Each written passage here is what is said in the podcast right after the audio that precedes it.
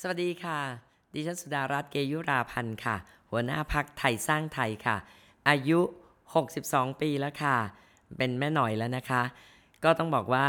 สิ่งที่เรียนรู้ในวัยนี้ก็คือ การที่เราจะต้องเข้าใจและรับฟังคนรุ่นใหม่ให้เยอะค่ะ เพราะว่าคนรุ่นใหม่เป็นคนที่มีความรู้มากกว่าเรานะคะ เราต้องทำตัวเป็นน้ำไม่เต็มแก้ว รับฟังและเรียนรู้จากคนรุ่นใหม่ ดังนั้นแม่หน่อยในวัย 62 จะคบเด็กมากที่สุดค่ะตอนนี้ค่ะ เพื่อที่จะได้มีความรู้ใหม่ ๆ ตลอดเวลาค่ะ Listen to the Cloud เรื่องที่ The Cloud อยากเล่าให้คุณฟัง Coming of Age บทเรียนชีวิตของผู้คนหลากหลาย และสิ่งที่พวกเขาเพิ่งได้เรียนรู้ในวัยนี้ สวัสดีครับ นี่คือรายการ Coming of Age กับผมทรงกรดบางยี่ขันครับ ตอนนี้เป็นตอนสุดท้ายในซีรีส์พิเศษนะครับ ต้อนรับการเลือกตั้ง 2566 ครับ เราจะเชิญหัวหน้าพักการเมืองมาพูดคุยกันถึงจุดเปลี่ยนครั้งต่างๆ ในชีวิตของท่าน เพื่อทำให้ทราบว่าท่านผ่านอะไรมานะครับ ถึงได้ออกนโยบายแบบนี้ แล้วก็ถึงมีจุดยืนทางการเมืองแบบนี้ แล้วก็แขกรับเชิญของเราในตอนนี้ครับ ก็คือแคนดิเดตนายกรัฐมนตรี แล้วก็หัวหน้าพักไทยสร้างไทยคุณหญิงสุดารัตน์เกยุราพันธ์สวัสดีครับ สวัสดีค่ะ สวัสดีค่ะ คุณหญิงเสียงห้าวไปหน่อยนะคะไม่ได้ดุนะคะครับแต่ไม่มีเสียงละโอ้โหต้องหาเสียงเยอะๆนะครับ ช่วงนี้ ใช่ค่ะ ก็เอ่อเพิ่งกลับมาจากทริปยาวเลยค่ะครับอยู่อีสานเป็น10วันมั้งคะ ขอบคุณมากที่สละเวลาให้กับรายการเรานะครับ ยินดีอย่างยิ่งค่ะ เป็นเกียรติค่ะ ช่วงนี้ถ้าเกิดพูดถึงพักไทยสร้างไทยนะฮะเราจะได้ยิน 2 เรื่องหลักๆนะฮะเรื่องหนึงคือความดุดันของผู้พันปุ่น ซึ่งมันมากค่ะๆอีกฝั่งหนึ่งจะเป็นเรื่องของความอ่อนหวานของน้องจินนี่ ซึ่งค่ะลงพื้นที่หาเสียงก็คนให้ความชื่นชอบเยอะมากๆ สมัยหน้าเลือกตั้งครั้งหน้า เราจะได้เห็นน้องจินนี่ลงสสไหมครับ อืมจริง ๆแล้วเนี่ยเราไม่ได้เอ่อไม่ได้ไปตั้งเป้ากับลูกเลยนะคะค รับเพราะว่างานการเมืองเนี่ยมันต้องเป็นงานที่อาสาอืมต้องมาด้วยใจครับแล้วก็ไม่ใช่แบบเราก็ไม่ได้มาสร้างพักเพื่อเป็นมรดกให้ลูกอืมอะไรอย่างเงี้ยนะคะครับแต่ถ้าเขาวันเนี้ยยังไม่ได้เห็นแววว่าเขาอยากเข้าการเมืองนะ แต่เขาอยากช่วยอืมอ่าเขาอยากช่วย อยากช่วยแม่ครับ เพราะว่าตอนที่ออกจากเพื่อไทยอะเดิมครัอะบเขาอยากให้ออกตลอดเลย ออกจากการเมืองเถอะออกจากอืมเพื่อไทยเถอะอะไรเงี้ย แต่พอออกมาจริง ๆ กลับบอกแม่ตั้งพักเถอะ เพราะว่าลูกดูแล้วเหมือนกับว่าอนาคตมันไม่มี อยากให้แม่มาช่วยอะไรเงี้ยครับแล้วถ้าแม่ตั้งพักเอง ลูกๆจะช่วยกันเต็มที่แล้วก็อ่าก็ช่วยกันจริง ๆ ป้ายเป้ยอะไรลูกชายก็เป็นคนออกแบบอืมลูกชายคนโตครับร่วมกับทีมน้องอีกคนหนึ่งครับแล้วก็เจนนี่ก็ออกมาเออตอนนี้ก็ Live Without Pay ที่บริษัทเพื่อที่จะมาช่วยหาเสียงหาเสียงช่วยทำแคมเปญ ครับผมทีนี้สิ่งหนึ่งที่เราจะเห็นก็คือว่าตระกูลการเมืองนะฮะพอครับมีคนหนึ่งเป็นนักการเมืองแล้วมักจะส่งต่อสิ่งนี้อืมให้กับลูกๆหลานไม่ๆซึ่งไม่คุณหญิงก็เป็นพี่แบบนั้นไม่เหมือนกันหรือเปล่าฮะไม่อะค่ะ พี่พ่อเป็นนักการเมืองจริงอืมแต่ว่าพี่เข้ามาเพราะว่าพี่ซึมซับจากพ่อครับ แล้วพี่ไม่ได้พ่อส่งต่อ ก็คือเออซึมซับมาแล้วก็เห็นพ่อเป็นฮีโร่อืมพ่อเป็นสสที่โคราชครับแล้วก็ไม่ได้ไปลงที่โคราช เรามาลงกรุงเทพอืมนะคะ แล้วก็เอ่อมาเพราะรู้สึกว่า เออ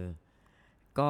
รู้แหละว่าพ่ออยากให้เป็นนักการเมือง แต่พ่อก็ไม่ได้ไม่ได้ฟอร์สแบบออกหน้าออกตาครับแต่เราก็มันก็ซึมซับมา ในท้ายที่สุดก็มาทำเอ่อ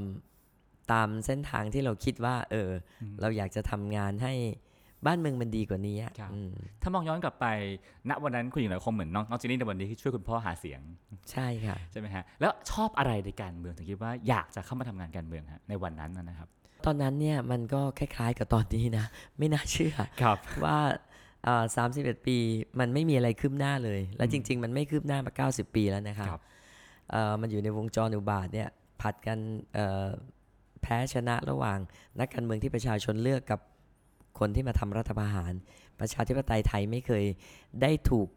เรียนรู้และก็ถูกแก้ไขด้วยตัวของประชาชนเอง จะมีครับคนดีคอยเออมาเอาอาวุธออกมารัฐประหาร แล้วก็บอกตัวเองเป็นคนดีนะคะซึ่งมันไม่ถูก ตอนนั้นมันคล้าย ๆ กันมั้งช่วงนั้นเนี่ยก็เข้าไปช่วยพลังธรรมอืมแต่ช่วยเป็นเป็นอาสาสมัครเป็ในวัย 30 ปี ในวัยยี่สิบเก้า29ตอนนั้นอืมเข้าไปได้ยี่สิบ เก้าเป็นวิศวกรการเมือง แต่ว่าอะไรฮะวิศวกรการเมือง ก็คือเป็นเหมือนอาสาสมัครอะค่ะที่เราไปช่วยเขาก็พักพลังธรรมก็ไม่ค่อยมีคนไม่มีตังค์ครับเราก็ไปช่วยทำนู่นทำนี่ ช่วยคิดแคมเปญช่วยทำอะไรอย่างเงี้ยค่ะ ก็เเอ่อเข้าไปทำเกือบเกือบเกือบปี แล้วถึงจะมีการเลือกตั้ง ก็ท่านจำลองก็ทับทามบอกว่าให้มาลงผู้แทนเถอะ เราก็ก็มาปรึกษาคุณพ่ออยากอยู่แล้วครับ แต่ทางครอบครัวก็แบบคุณแม่นี่ไม่อยากเลย เพราะว่าเห็นคุณพ่อลำบากครับโดนรอบยิงโดนอะไรเงี้ยอืมสมัยนู้นมันดุเนาะครับค่ะ ก็เป็นห่วงลูกตอนนี้ ก็ตัดสินใจเพราะว่าคุยกับทางสามีสามีบอกแล้วแต่เลยครับตามใจสปอร์ตเต็มที่อืมตอนนั้นลูกก็ยังไม่ได้ปรึกษาเพราะลูกห้าขวบเป็นคนโตครับก็เลยโอเค ก็เข้าไปเอ่อลงสมัครรับเลือกตั้งครั้งแรก นั่นคือจุดเปลี่ยนครั้งในชีวิตชายที่เข้าการเมืองครัก็บผม ก็ไปอยู่ในเขตที่ยากที่สุดอะค่ะครับแต่ก่อนกรุงเทพมีแค่ 12 เขตครับเลือกเป็นพวง 3 คนอืมเราเราได้เบอร์ 4 เบอร์ 5 เบอร์ครับผม6แล้วก็เด็กใหม่ก็อยู่เบอร์สุดท้าย ที่บางกะปิมินบุที่รีโนที่โอ้โห มันใหญ่มาก เป็นเขตเลือกตั้งที่มีพื้นที่ 1 ใน 3 ของกรุงเทพมหานครโอ้โหเรียกว่าเขตครับ12ตั้งแต่หลัก 4 ดอนเมือง จนไปถึงมินบุรีหนองจอกอะค่ะ โซนเหนือกับโซนตะวันออกทั้งหมดนะครัคะบซึ่งตอนนี้น่าจะเป็น เป็นเกือบ10เขตเลือกตั้งครับอะค่ะค่ะ ก็ไปลงครั้งแรก ก็ก็เรียกว่าสู้ศึกหนักอะเพราะว่าเจ้าถิ่นเขามีอยู่แล้วก็คือพรรคประชากรไทยอืมเขาครองโซนนี้มาหมดประชาธิปัตย์ครองกลางเมืองครับ ประชากรไทยครองโซนนี้ครับ ก็ดูเดือดค่ะ ไปเดินหาเสียงวันแรกโดนน้ำล้างจานสาดกันอะโอ้โหนะคะขนาดนั้นเลยเหรอฮะใช่แล้วต่คนยุคนั้นก็อินการเมืองสุด ก็อินก็อินเหมือนตอนนี้ค่ะๆครับก็ก็เหมือนกับไปเดินริมคลอง แต่ว่าอาศัยเราเราอายุน้อยกว่าอีกสองเบอร์ครับท่านเป็นผู้ใหญ่ เรากระโดดหนีทัน ท่านกระโดดไม่ทัน โดนกันอย่างนั้นเลยนะคะครับเอ่อก็แรงค่ะแรงเพราะว่ามันเหมือนกับตอนนั้นคุณสมัครกับเอ่อท่านท่านท่านสมัครกับท่านจำลองก็สู้กันแรงในสมัยนั้นเอ่อก็ในที่สุดเราชนะยกพวงเลยครับนะคะได้ทั้งสาม สามเบอร์อืมถ้าผมจำได้ยุคนั้นเนี่ยเน้นการปราศรัยต้องไฮปาร์คใช่มันมันๆสไตล์ใช่คุณสมัครใช่แล้วคุณหญิงหน่อยเนี่ยซึ่งก็เป็นน้องใหม่เป็นผู้หญิงในวัย 30 ขึ้นไปทีไฮปาร์คอย่างนั้นไหวไหมครับไฮปาร์คครั้งแรกเลยนะคะ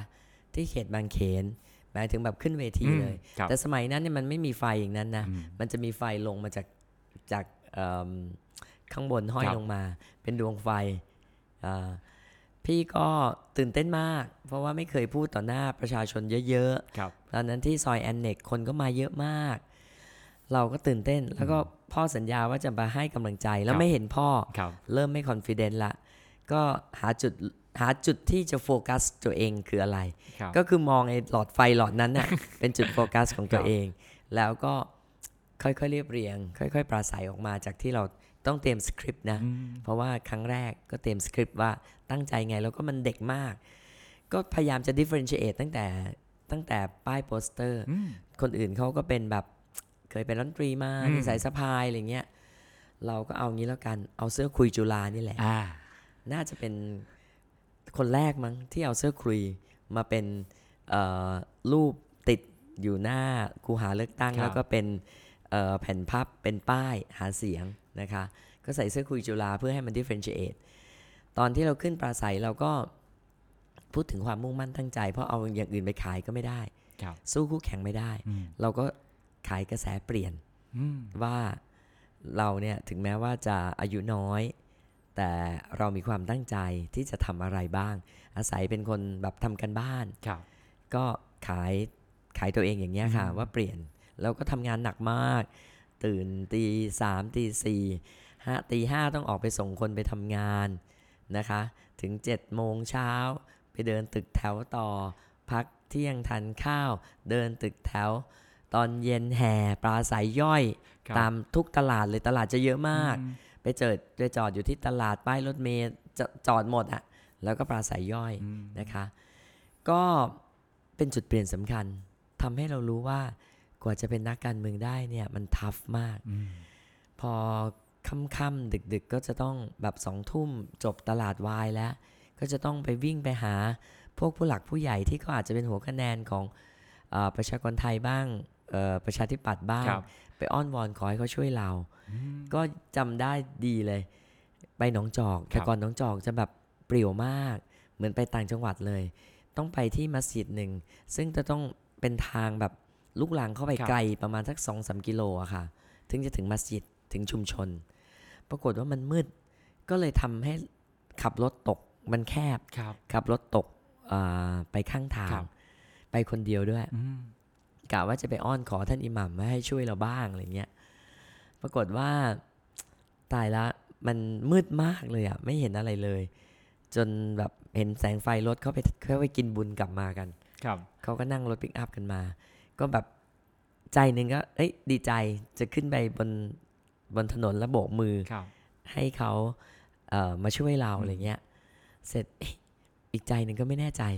เกิดเป็นผู้ชายหมดเราจะยังไงเนี่ยอะไรคเงี้รัยบก็หลบอยู่ในอะไรนะ ลงไปหลบอยู่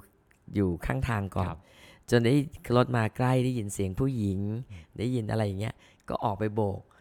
โอ้โหน่ารักมาก ชาวบ้านก็เข้าไปตาม พวกผู้ชายออกมาช่วยกันยกรถเรา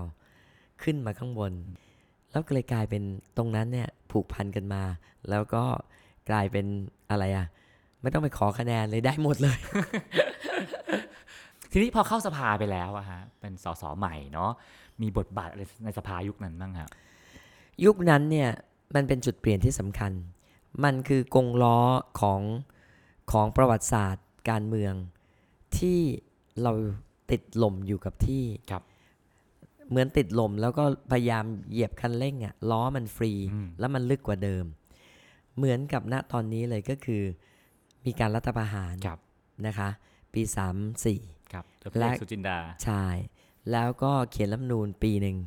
แล้วก็ปล่อยให้มีการเลือกตั้ง เขียนรัฐธรรมนูญสืบทอดอำนาจก็คือให้คนนอกเป็นนายกได้อืมตอนนั้นยังมีแค่นี้นะครับยังไม่มีสวยังไม่มีแผนยุทธศาสตร์ชาติ เอาแค่นี้ก่อนตอนนั้น ก็พลเอกสุริยาก็ประสัยก็พูดหลายครั้งว่าตัวเองไม่รับตำแหน่ง แต่ท้ายที่สุดพอหลังเลือกตั้งรับตำแหน่งเป็นนายกรัฐมนตรีครับเอ่อจำได้ว่าเข้าสภาไม่เกินสี่ครั้งมั้งสี่ห้าครั้งอะประชาชนก็เลือกตั้ง 22 มีนาเอ่อเมษาก็เริ่มเคลื่อนไหว พฤษภาก็ชุมนุมเต็มครับก็ระหว่างนั้นน่ะก็เข้าสภาประมาณ4ีหครั้งอะค่ะเอ่อประชาชนก็เริ่มชุมนุม เราก็ ก็ถือเป็นจุดเปลี่ยนของชีวิตนะตอนนั้นเนี่ยก็คือไม่เคยไปม็อบเลย ก็ประชาชนก็เรียกร้องพลตรีจำลองก็ตัดสินใจ เอาพรรคพลังธรรมเนี่ยไปช่วยประชาชนอืมก็ต้องขึ้นไฮปาร์คและเอ่อเมื่อตอนประมาณเอ่อประมาณกลางเดือนเมษาของปี 35เนี่ยพลตรีจำลองก็เขียนจดหมายถึงพลเอกสุจินดาขอให้ลาออกครับแล้วก็มามอบให้พี่เนี่ยแหละ เป็นคนเป็นยืคนไปเจรจาให้พลเอกสุจินดาลาออก พี่ก็บอกว่าอ้าวแล้วในพักมีในพลตั้งหลายคน มีผู้ใหญ่ตั้งหลายคนทำไมถึงมามอบพี่อืมใช่ไหมท่านก็บอกว่า คุณเป็นผู้หญิง แล้วคุณเป็นคนพูดจามีเหตุมีผลมีหลักการครับ คุณไปเจรจามันจะนุ่มนวลกว่าอืมอะแต่เราเด็กมากเลยนะครับ เด็กมาก30ขวบครัอะบสามสิบแล้วก็ยังไม่เคยแบบ นั่น ก็เอาเอาก็เอาอืมก็ถือจดหมายเดินข้ามจากเอ่อ ตรงข้ามสภาที่ครับตั้งเวทีเข้าไปในสภา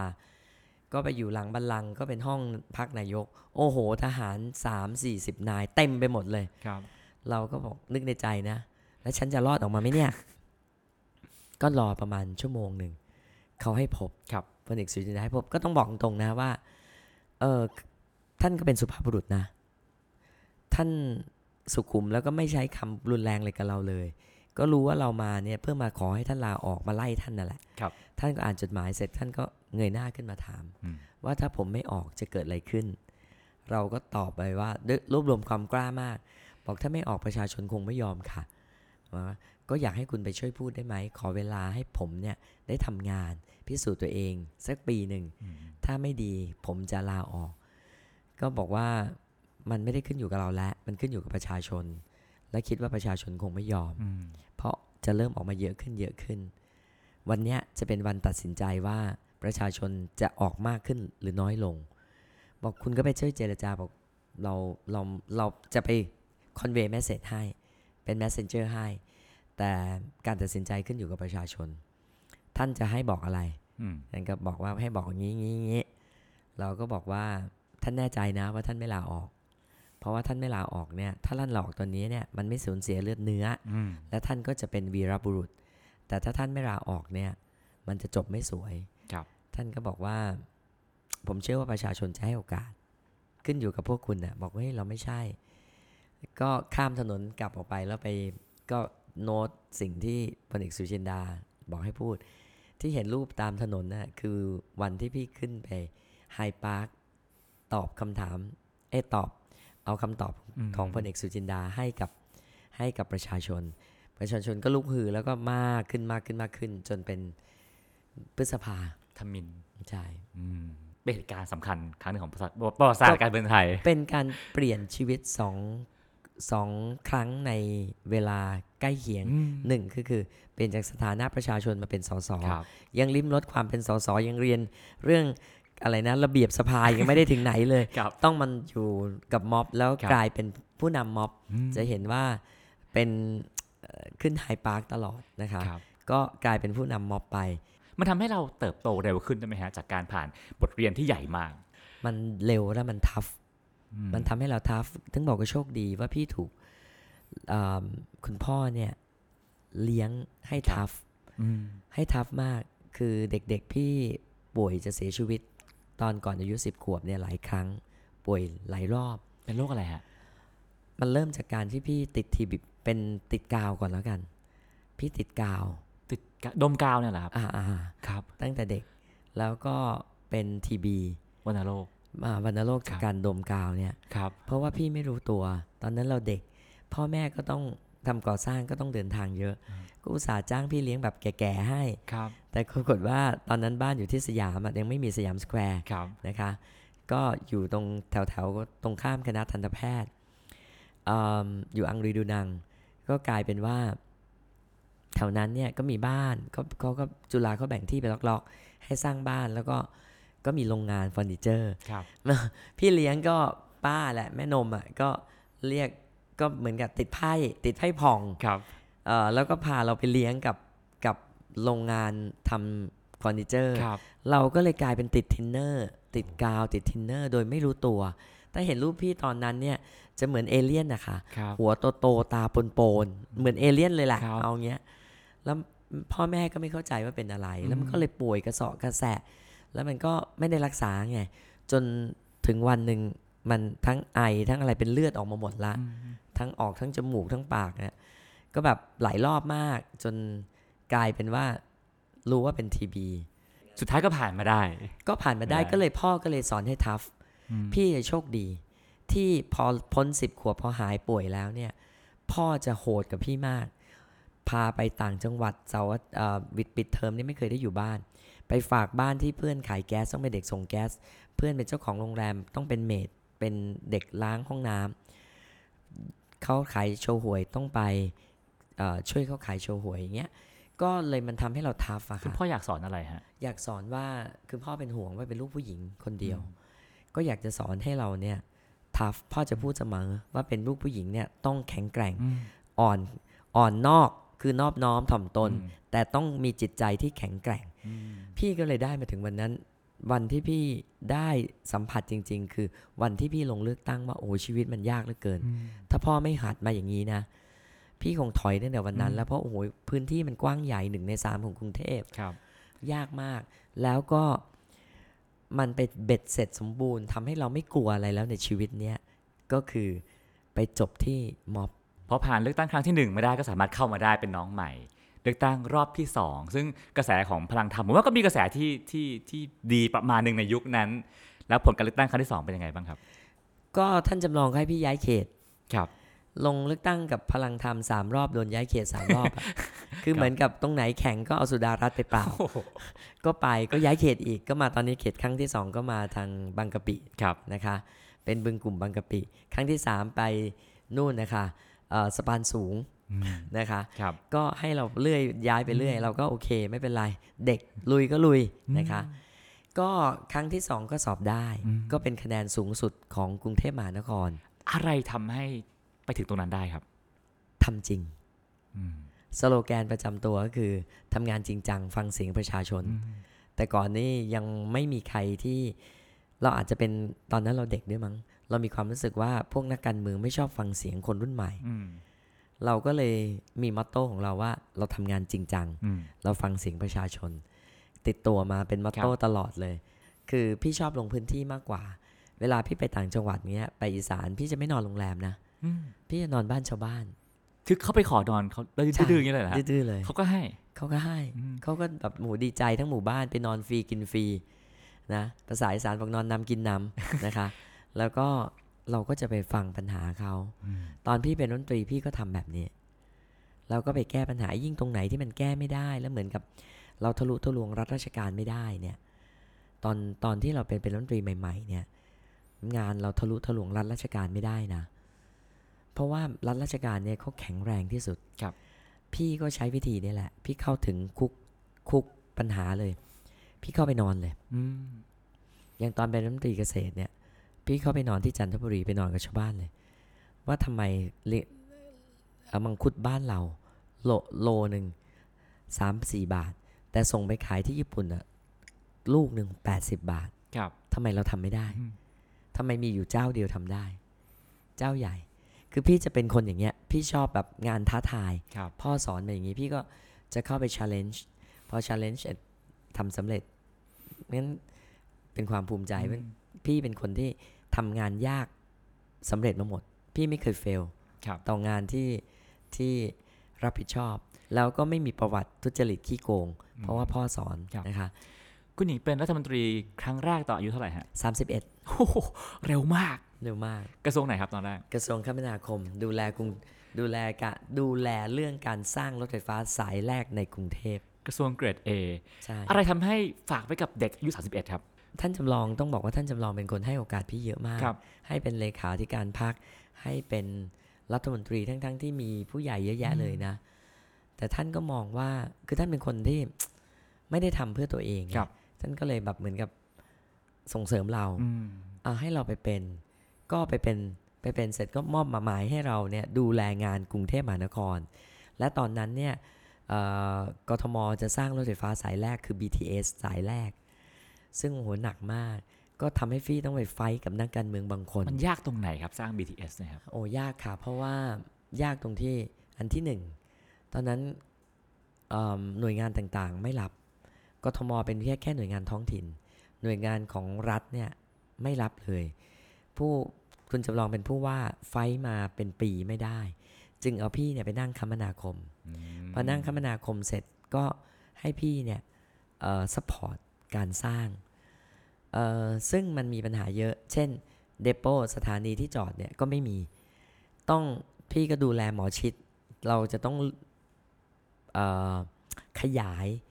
สถานีขนส่งหมอชิด เพราะมันคับแคบครับก็ไปอยู่ที่ใหม่จนถึงปัจจุบันเนี่ยอืมนะคะ และตอนนั้นเนี่ยเจ้าของที่คือกรมธนารักษ์ ซึ่งเป็นรัฐมนตรีอีกคนหนึ่ง ซึ่งถึงวันเนี้ยเขาก็ยังไม่ชอบหน้าพี่นะคะเอ่อเขาก็ เอาจะเอาไปให้กับบริษัทเอกชนทำศูนย์การค้าใหญ่มาก พื้นที่เป็นแสนตารางเมตร แต่พี่เนี่ยจะต้องการเอามาเป็นเดโปแล้วข้างบนเนี่ยพี่ก็คอมเพลมไส์ว่าให้มีศูนย์การค้าบ้าง แต่ขอมีสถานที่ที่คือภาพฝันของพี่คือว่าเด็กกับพ่อแม่เนี่ยสามารถที่จะมาเจอกันที่ที่สถานีสถานีหมอชิดได้ พ่อแม่อาจจะเลิกงาน ก่อนลูกครับลูกนั่งรถไฟฟ้ามา มาถึงมีที่กินมีที่ติว มีที่ออกกำลังกายนะคะมีมีแต่ก่อนมันยังไม่มีอืม co-working space ครับเอ่อสมัยนั้นนะ แต่เราคิดอย่างนี้แล้วนะคะ ปรากฏว่าเจรจาไม่ได้ ก็ไม่ยอมไม่ยอมก็เลยหักกัน ก็กลายเป็นว่าได้แค่เดโปซึ่งก็ยังดีก็ทำให้รถไฟฟ้าสายแรกเกิดถึงวันนี้นะคะ แล้วก็เป็นคนวันแผนแม่บทรถไฟฟ้า 10 สาย ที่ครับใช้มาถึงทุกวันนี้นะคะ อันที่สองก็เป็นคนที่วางแผน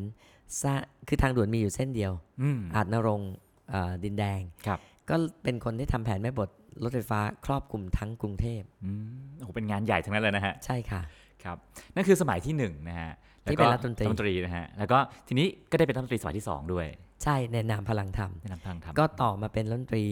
ช่วยกระทรวงคมนาคม คุณบรรหารเป็นนายกและเป็นรัฐมนตรีว่าการกระทรวงคมนาคมครับเราเป็นรัฐมนตรีช่วยอ่าก็เจรจาบอกว่าถ้าจะร่วมรัฐบาลก็คือต้องดูงานกทมต่อครับ ท่านจำลองก็มอบพี่ดูกทมต่ออีกหนึ่งสมัยก็ดูแลกทมหมด ดังนั้นเรื่องของปัญหาน้ำท่วม ปัญหาเอ่อรถติด ปัญหาความทุกข์ของคนกรุง อย่างเช่น หมู่บ้านเก่า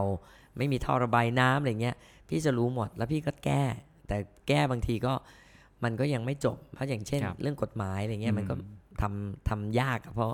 พรรคอื่นเขาไม่ยอมยกยกมือให้เราครับทีนี้เอ่อกระแสความนิยมก็ก็เพิ่มขึ้นเรื่อยๆ จนถึงการเลือกใช่ตั้งครั้งถัดมา ใช่ตอนนั้นก็ต้องบอกว่าไม่รู้นะ ตอนนั้นเนี่ยเอ่อถ้าถามตั้งแต่พี่ทำงานมาแล้วกันครับ พี่จะเป็นคนที่เอ่อได้คะแนนนิยมเนี่ยบางทีเป็นรองนายกเป็นรองเป็นรองแต่นายกคนเดียว ไม่ว่าครับใครเป็นนายกครับใครเป็นนายกพี่เป็นที่สองบางครั้งแซงนายกด้วย popularity ครับแต่เพราะเราทำงานจริงนะคะ พอจากนั้นพลังทำเข้ายุคที่สามก็สอบได้เหลือพี่คนเดียว ทั้งกงทั้งทั้งกทมทั้งประเทศทั้ง ทั้งประเทศได้ที่นั่งเดียว ได้ที่นั่งเดียว คือคุณหญิง ใช่ ก็ช้ำใจมาก คือเราไม่สามารถพาลูกทีมเข้ามาได้เลย ใช่ แล้วก็คืออย่างนี้ค่ะ ในตอนนั้นเนี่ย ท่านจำลองไปเชิญท่านทักษิณมาเป็นหัวหน้าพักครับ แล้วให้พี่เป็นเลขาพัก แล้วก็เอิ่มจะรันเลือกตั้ง ท่านทักษิณก็เข้ามาเป็นรัฐมนตรีเอ่อเอ่อต่างประเทศมาเป็นรองนายกมาเป็นอะไรเงี้ยตอนนั้นนะคะ ต้องบอกว่าท่านทักษิณก็เข้ามาใหม่ ก็โดนบางคนเนี่ยนะคะ ซึ่งตอนนี้ก็อยู่พักพักเดียวกับท่านทักษิณน่ะก็จะอย่างคุณเฉลิมแล้วกันก็พูดให้ฟังเลยก็จะแบบเป็นคู่กัดน่ะก็จะแบบชอบว่าข้างนอก พี่ก็ต้องต้องแบบเป็นอะไรอะองคลักษ์อะเพราะว่าเป็นเลขาพักนี่ครับพี่ก็ต้องบอกว่า เฮ้ยเป็นพักร่วมคุณมีอะไรคุณต้องมาพูดกันในพักเอ้ยในคลมครับไม่ใช่ไปพูดกันข้างนอกอืมแล้วก็จนเป็นวลีเด็ดว่าพี่ไล่ คุณเฉลิมให้ไปใส่ผ้าถุงอืมตอนนั้นแรงกันอย่างนั้นนะ แล้วเสร็จพี่ก็เลยได้ฉายาว่าสวยแต่เจ็บอาพอจะรันเลือกตั้งครั้งที่สามเนี่ยคุณทักษิณเนี่ยตัดสินใจเอ่อออกจากพรรคพลังธรรม ก็เหมือนกับไม่มีหัว ก็เลยได้พี่มาคนเดียว นั่นก็เลยเป็นเหมือนจุดจุดตอนท้ายของพรรคพลังธรรม ใช่เป็นจุดเปลี่ยนสำคัญจริงๆ พี่เสียดายพรรคพลังธรรม เพราะพี่ว่ามันเป็นพรรคที่เรามาทำเพื่ออุดมการณ์จริงครับๆพี่ก็เสียดายอืมอืมแต่ว่ามันก็มาทำอะไรไม่ได้แล้วครับเราก็ในเมื่อท่านจำลองก็ตัดสินใจยุติบทบาทอืมท่านทักษิณเองก็ตัดสินใจออกจากพักไปแล้ว ท่านจำลองก็เลยบอกอ่าไปช่วยคุณทักษิณเขาสร้างพักแล้วกัน เพราะว่า จะยุติบทบาทแล้ว นั่นก็เลยมาถึงตำนานการเมืองหน้าใหม่คือการเกิดขึ้นของพรรคไทยรักไทย ใช่ค่ะ ซึ่งเป็นปรากฏการณ์สุดใช่ๆพรรคค่ะไทยรักไทยสร้างขึ้นด้วยกลไกอะไรครับ ตอนนั้นเนี่ยมันก็คล้ายๆกับตอนเนี้ยคือคือว่ามันเลือกก็คือไม่มีทางเลือกมีแต่ตัวเดิมๆอะอืมเออไม่มีทางเลือกใหม่ครับไม่มีทางเลือกใหม่เลย แล้วก็ลำบาก ตอนนั้นช่วงนั้นก็เศรษฐกิจก็ไม่ค่อยดีเอ่อท่านทักษิณเนี่ยก็เป็นนักธุรกิจ แล้วก็เอ่อเสนอแนวคิดต่างครับๆทีมงานทั้งหมดเนี่ยศึกษาเรื่องของนโยบายแล้วก็เอานโยบายเป็นเรื่องหลักทำนโยบายจริงครับๆพอทำนโยบายจริง ๆ เนี่ยเอิ่มมันก็เลยกลายเป็นมีนโยบายเอามาขาย ปกติตอนนั้นยังไม่ขายนโยบายอืมส่วนใหญ่ไม่ได้ขายนโยบายขายตัวบุคคลขายความเชื่ออืมใช่ไหมคะครับพอมีนโยบายชัดๆ เนี่ย มันก็เลยเป็นเรื่องเรื่องที่เรียกว่าพัฒนาการทางการเมืองอีกขั้นหนึ่งครับ แล้วก็เอ่อได้ท่านทักษิณก็อาจจะเป็นนักธุรกิจ ก็เป็นตอนนั้นเขาเรียกว่าอัศวินคลื่นลูกที่3อะไรเงี้ยอืมนะคะครับก็ทำให้เอ่อประสบความสำเร็จแล้วก็ได้สสจนตั้งรัฐบาลได้ในปี 2544 ซึ่งคุณหญิงเองก็ถือว่าเป็นกรรมสำคัญในการคุมทัพกรุงเทพค่ะ ก็นะฮะจริง ๆ ก็กรุงเทพอีสานอืมเพราะพอดีเป็นเป็นคนอีสานได้เป็นลูกอีครับสาน แล้วก็ได้เป็นรัฐมนตรี ก็ ตอนนั้นเราโฆษณาเรื่องนโยบาย 30 บาทรักษาทุกโรคเป็นนโยบายหลัก ครับ ซึ่งพี่เนี่ยจริง ๆ ตอนทำนโยบายเนี่ยพี่ไปอยู่นโยบายเรื่อง o t o p อืมเพราะพี่เป็นแม่ค้าตั้งแต่เรียนมศสองพี่ก็เปิดร้านขายเสื้อผ้าขาย gift shop เองแล้วนะฮะนะคะอ๋อแต่เรียนขายเซนโยโอ้เหรอฮะขายที่ไหนฮะ ห้างไดมารูโอ้คุณโหเกิดไม่ทัน ห้างไดมารูอ่าตรงข้ามเซ็นทรัลเวิลด์ครับตอนนี้ เป็นห้างแรกที่มีบันไดเลื่อนนะคะอ่าอืมนะคะ ก็แต่ก่อนถ้าถ้าเป็นตอนนี้คงขายออนไลน์ แต่ตอนนั้ครันบมันต้องมีร้าน พี่ก็ชอบขายของเออชอบสร้างไรายได้ ก็เลยทำเรื่องโอท็อปครับศึกษาเรื่องนี้อย่างจริงจัง ปรากฏว่าพอตอนเป็นรัฐมนตรี ก็ไม่รู้หรอกว่าไปที่ไหน อยู่ๆก็โผล่มาบอกว่า คือท่านทักษิณเนี่ยก็เข้าใจนายกก็จะไปบอกทุกคนนะคนนั้นคนนี้เป็นหนี้ก็คครังบลำบากก็เลยกลายเป็นให้เป็นรัฐมนตรีสาธารณสุข เราก็เข้าไปถามอะว่าทำไม เป็นรัฐมนตรีสาธารณสุขคือตัวเองไม่สบายเนี่ยยังไม่อยากไปโรงพยาบาลเลย กลัวหมอกลัวเข็มฉีดยา ซื้อยากินเองเออท่านก็บอกว่ามันเป็นนโยบายสำคัญอืมต้องทำให้สำเร็จ แล้วผมมั่นใจว่าคุณทำสำเร็จอืมพี่ก็เลยเป็นรัฐมนตรีอยู่4ปีครับ เป็นรัฐมนตรีน่าจะครบรัฐเทมอนมตรีเลว่ายการคนเดียวบางที่อยู่ครบเทอมอะครับนะคะ เป็นคนเดียวเลยแหละที่อยู่ครบเทอมเป็นว่าการคนเดียวอยู่ครบเทอมก็อยู่4ปีเลย แล้วก็ทำ30 บาทรักษาทุกโรคจนจนสำเร็จอะนะคครับรับ ก็ต้องยอมรับว่าเออก็มันก็มาจากเอ่อความคิดของคณะแพทย์ที่นำโดยคุณหมอสงวนนิตยารำพงศ์ครับเอ่อซึ่งก็คิดได้ดีมาก แล้วก็คนที่กล้าตัดสินใจผู้นำก็คือนายกทักษิณครับแล้วก็เอาพี่ซึ่งกัดงานไม่ปล่อยอยู่แล้วไปทำพี่ก็ผลักดันจน 6 เดือนแรก ก็มี 8 จังหวัดได้ใช้เลยครับใน 6 เดือนแรกจากคนดูถูกบอกว่าไม่มีทางทำสำเร็จ ครับผม ซึ่งฟังดูชีวิตการการเมืองก็ดูสนุกขึ้นเรื่อยๆเพราะมันเริ่มทำอะไรได้อย่างได้เต็มมือใช่นะฮะแต่ว่าวันดีคืนดีก็เกิดถูกยุบพรรคขึ้นมา ใช่ถูกรัฐประหารท้าทายแล้วก็ถูกยุบพรรคทำให้เอิ่มคุณหญิงหน่อยก็อยู่ใน list เอ่อถูกบ้านเลขที่ร้อยสิบเอ็ดตัดสิทธิ์ทางการเมืองไปกี่ปีฮะใช่เอ่อตัดสิทธิการเมือง5ปีห้าปี แล้วพี่พักตัวเองอีก5ปีครับช่วงนั้นทำอะไรครับ ตอนนั้นเนี่ยกระแสพักเพื่ออาพักไทยรักไทยเนี่ยตกนะคะ เอ่อเพราะว่ามีการมาโจมตีเรื่องหุ้นของคุณทักษิณอืมครับเอ่อแล้วก็ยุบสภาเอ้ยก็แล้วก็หมดวาระหมดวาระก็เลือกตั้งใหม่ ตอนนั้นคะแนนตกแล้วนะครับ แต่ได้ซึนามิอืมซึนามิมาพวกเราก็เข้าไปช่วยกันทำจริงจัง ก็เลยกลายเป็นแลนสไลด์ครั้งที่หนึ่งนั่นแหละค่ะ แล้วก็พอแลนด์สไลด์ครั้งที่หนึ่งก็เลยถูกรัฐประหารต่อมาครับนะคะ ก็เอิ่มถามว่ารู้สึกยังไง ความรู้สึกก็คือเสียดายงานที่ทำว่างานมันประเทศไทยมันไม่พัฒนา เพราะพอเปลี่ยนรัฐบาลก็เปลี่ยนนโยบาย งานดีๆ ที่เราทำมาเนี่ยมันถูกถูกไม่ทำต่อ แล้วก็ถูกเปลี่ยนนะคะงบถูกเปลี่ยน แต่พอรัฐประหารเสร็จ พอถูกยุบพักเสร็จเนี่ยพี่ก็โอเคเลยพี่ก็อะในเมื่อเรามันถูกฟอสอย่างนี้ พี่ก็กลับมาทำหน้าที่ของพี่ หน้าที่ของลูก ในการดูแลพ่อแม่ ที่เราแทบจะไม่มีเวลาให้เขาเลยครับพี่จะตอนเช้าพี่ก่อนออกจากบ้านพี่จะเข้าไปหอมแก้มพ่อแม่ ตอนเย็นดึกสี่ห้าทุ่มกลับจากกระทรวงก็จะเข้าไปหอมแก้มได้คุยกันนิดหน่อย แต่ไม่ค่อยได้ใช้ชีวิตด้วยกัน กับลูกกับสามีก็เหมือนกัน แต่ทุกคน support ไงก็เลยไม่มีใครบ่นดังนั้นก็อยากจะกลับมาชดเชยเวลาให้กับครอบครัว ก็ใช้เวลา เริ่มต้นก็พาพ่อแม่เที่ยวแบบทั่วโลกเลยอืมครับนะเสร็จละแม่เกิดป่วย ปีที่สองเนี่ยก็ใช้เวลาในการดูแลแม่ ดูแลแม่เนี่ยยาวนานมาก ปีเต็มๆที่แม่โคม่าแล้วก็ดีขึ้นโคม่าแล้วดีขึ้น เราก็มีความรู้สึกว่าแม่ต้องรอด ท้ายที่สุดเนี่ยไอความฝันของเรามันแบบมันถูกทุบอะนะก็กลายเป็นแม่คุณแม่เสีย ซึ่งก็สติแตกเลยตอนนั้นทั้งทั้งที่ในช่วงคนป่วยอะก็เหมือนกับทุกคนเนาะก็จะเอาหนังสือธรรมะเอาอะไรมาให้เราอ่านให้แม่ฟัง เราก็จบเซนโย เราก็ไม่ได้ค่อยลึกลึกซึ้งกับเอิ่มพุทธศาสนาพุทธพุทธมากครับแต่เราเป็นพุทธนะ ก็สวดมนต์เป็นเท่านั้นเอง แต่พอได้อ่านหนังสือได้อะไรแต่อะไรอย่างเงี้ย อ่านให้แม่ฟังมันก็กลายเป็นว่า เฮ้ยเราได้ซึมซับ แล้วก็มองว่าศาสนาพุทธเนี่ยคือปรัชญาในการดำรงชีวิต เราเชื่อแบบนั้น พี่ก็เลยไม่กลับเข้ามาการเมืองหลังจากที่เอ่อพ้นพ้นโทษพ้นครับไอ้ที่เขาตัดสิทธิ์แล้วครับถึงขั้นเรียนปริญญาเอกด้านนี้เลยไปเรียนปริญญาเอกด้านพุทธศาสตร์ ซึ่งตอนเรียนเนี่ยไม่ได้ถามเขาอะว่าต้องเรียนบาลี ที่นึกว่าจุฬาลงกรณราชวิทยาลัย ใช่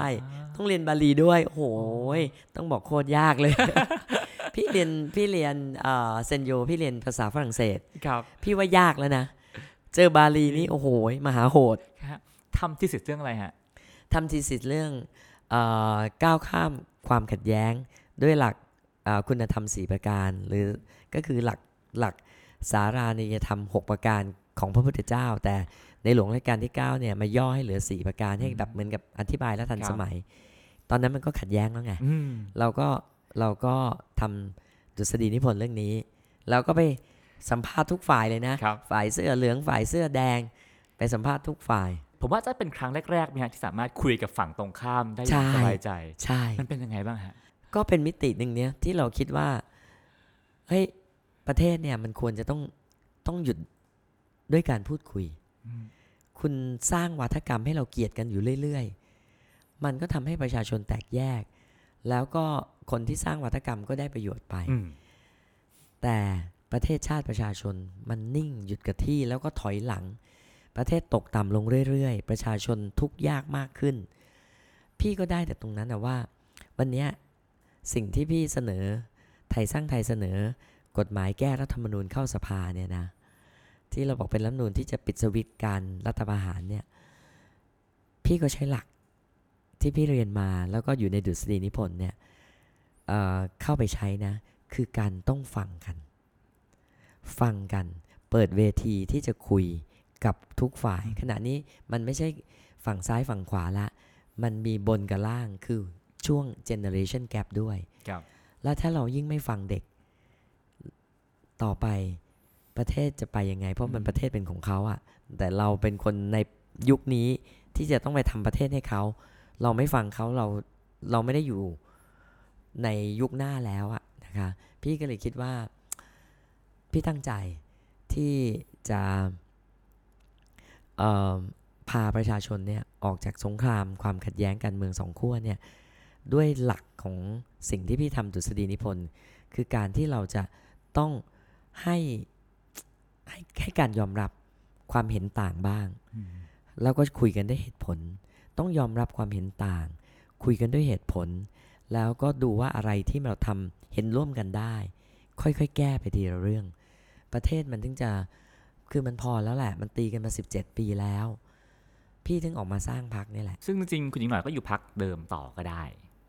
แต่ว่าเลือกที่จะออกมาตั้งพักใหม่ในวัยค่ะ60 61ค่ะซึ่งเป็นวัยที่โอ้โหผมว่าพลังชีวิตต้องเกษียณอาจจะไม่ได้ไม่ได้มากใช่เกษียณแล้วใช่ต้องเกษียณอะไรทำให้รู้สึกว่าไม่อยู่ที่เดิมต่อออกมาดีกว่า ก็อาจจะเป็นเพราะ ประสบการณ์นะคะ คืออย่างแรกต้องยอมรับว่าเอิ่ม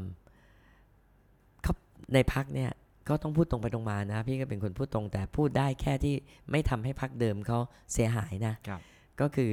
เออผู้ที่เอิ่มผู้ที่เป็นผู้บริหารหรือพี่มีอำนาจตัดสินใจของพักเนี่ยที่เขาเคยบอกว่าจะทำเป็นสถาบันทางการเมืองเนี่ย ก็เปลี่ยนเปลี่ยนซาจิก็คือคิดว่าเอาละครอบครัวกลับมาใหม่อ่าเมื่อเป็นแบบนี้เราเองเราก็ต้องรู้ตัว มันก็จะคิดไม่เหมือนกันละ เมื่อคิดไม่เหมือนกันแล้วเอ่อทางฝั่งผู้ที่มีอำนาจในพรรคเขาอยากให้เป็นอย่างนี้ เราก็ไม่ควรที่จะเป็นจะเก้ขวางคลอง พี่ก็เลยถอยอืมก็ถอยพี่ก็ถอยออกมาถอยออกมาพี่ก็ไม่ได้ตั้งพักทันทีนะ ถอยมาคิดว่าจะหยุดละครับ คิดว่าจะหยุด แต่ว่าหลายคนที่ออกมาด้วยกันเนี่ย ก็บอกให้ช่วยกันทำต่อเถอะ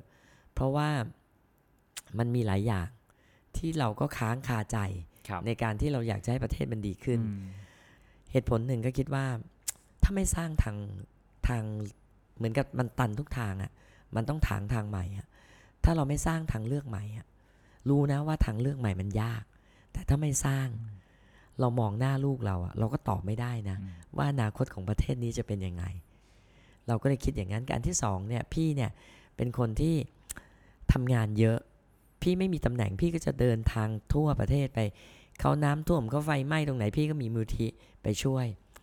คนจะเข้ามากอด เข้ามาระบายทุกข์มาร้องไห้ เยอะมากทำให้พี่เห็นว่าทุกข์ของคนเนี่ยมันเยอะมากจริง ๆ ก็เลยคิดว่าเอาละถ้าเราจะทำเนี่ย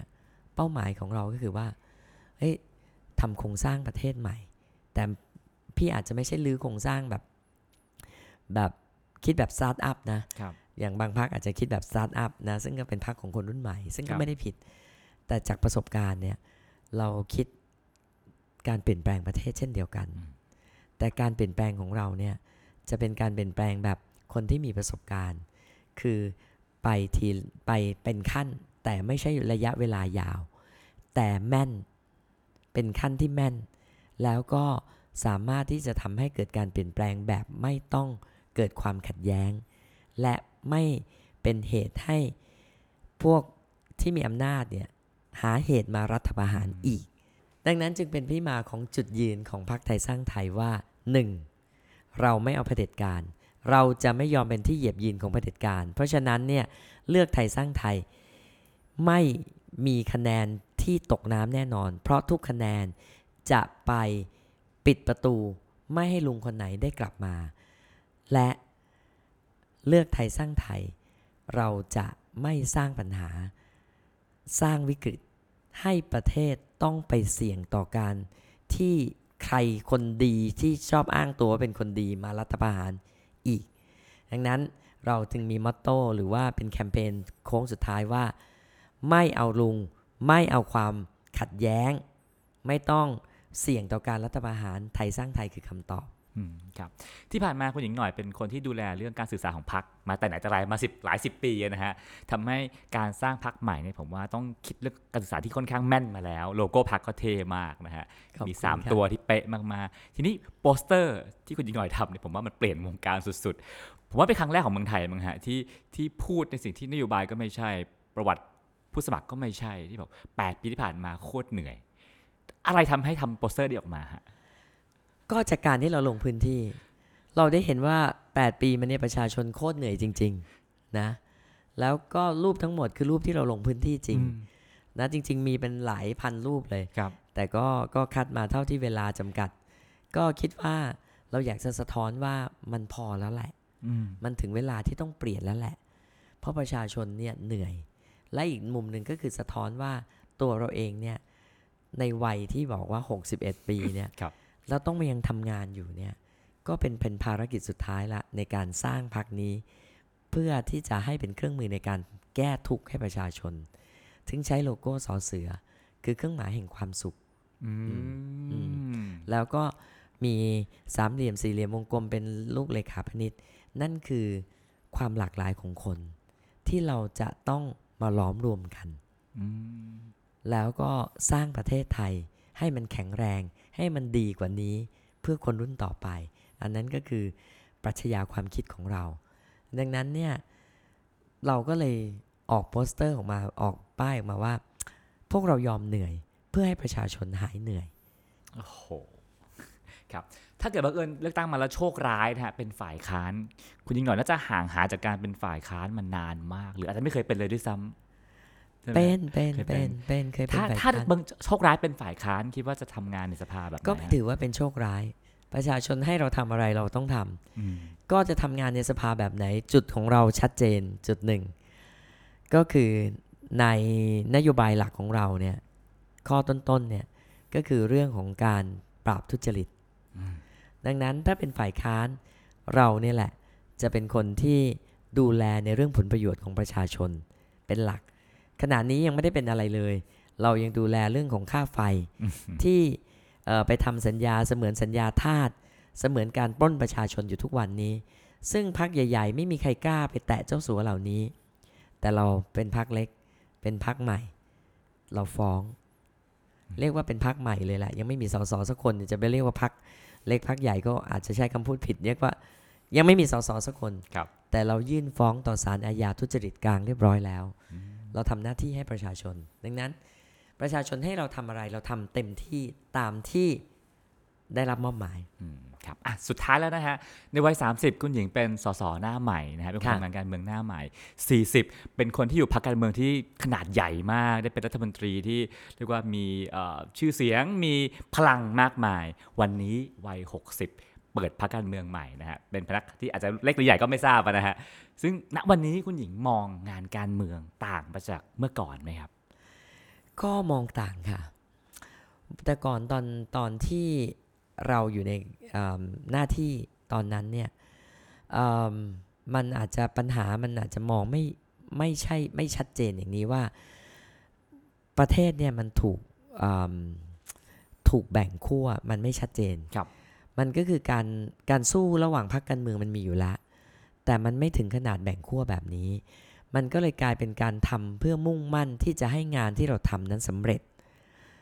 นะคะงานในหน้าที่สำเร็จ แต่วันนี้มันปัญหามันใหญ่กว่านั้น ปัญหามันคือจะทำยังไงที่ให้ระบบการเมืองไทยเนี่ยมันเอ่อเอื้ออำนวยประโยชน์ให้กับประชาชนจริง ๆ โดยที่ไม่ใช้ประชาชนมาเป็นเครื่องมือ มาเป็นโล่ในการที่จะเข้าสู่อำนาจ แปลว่าอะไรฮะ จะแปลว่ายังไงก็แปลว่าวันเนี้ยการเมืองเนี่ย มันแย่งชิงอำนาจกันอืมและแย่งชิงกันรุนแรง การเมืองครั้งเนี้ยเป็น last war ของทั้งสองขั้วครับนะคะ ซึ่งก็ทำให้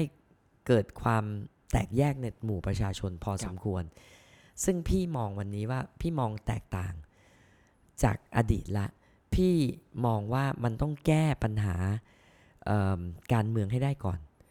และเราถึงจะไปแก้ปัญหาประเทศได้ และส่วนหนึ่งมันอาจจะด้วยวัยด้วยประสบการณ์ เราจึงมองคือคิดอย่างคนเป็นแม่อืมว่าเอ้ยเรามาครั้งนี้เนี่ยเราอยากมาทำประเทศที่ดีที่สุด เพื่อส่งมอบให้กับลูกของเราและลูกคนอื่นด้วย ดังนั้นการทำงานการเมืองครั้งนี้มันคิดต่าง เราไม่ใช่ fight เราเป็น fighter แต่ไม่ใช่ fight เพื่อเพื่อให้งานชิ้นนี้ชิ้นนั้นสำเร็จ แต่เราวันนี้เรามา fightเพื่อให้ประเทศมันมีอนาคตอืม แล้วมันก็เป็นเรื่องที่ใหญ่และท้าทาย ถ้าเราแก้ปัญหาการเมืองไม่ได้ โดยเฉพาะเรื่องของรัฐธรรมนูญไม่ได้เนี่ย มันแก้อย่างอื่นไม่ได้นะ ต้องพูดกันตรงแล้วถ้าเราไปร่วมกับอ่าพรรคอื่นๆ ซึ่งเขาก็อยากจะแก้ชิ้นเล็ก ๆ แก้นั้นแก้นี้ทำยังไงฮะๆก็เป็นฝ่ายค้านก็ได้อืมพี่ไม่ได้ตั้งพักมาเพื่อที่จะได้จำนวนสสและไปต่อรองเอาโควต้ารัฐมนตรีเพ ราะถ้าทำแบบนี้มันเสียเวลา พี่เอาเวลาของพี่เนี่ยที่เหลืออยู่น้อยละ เป็นขาลงละ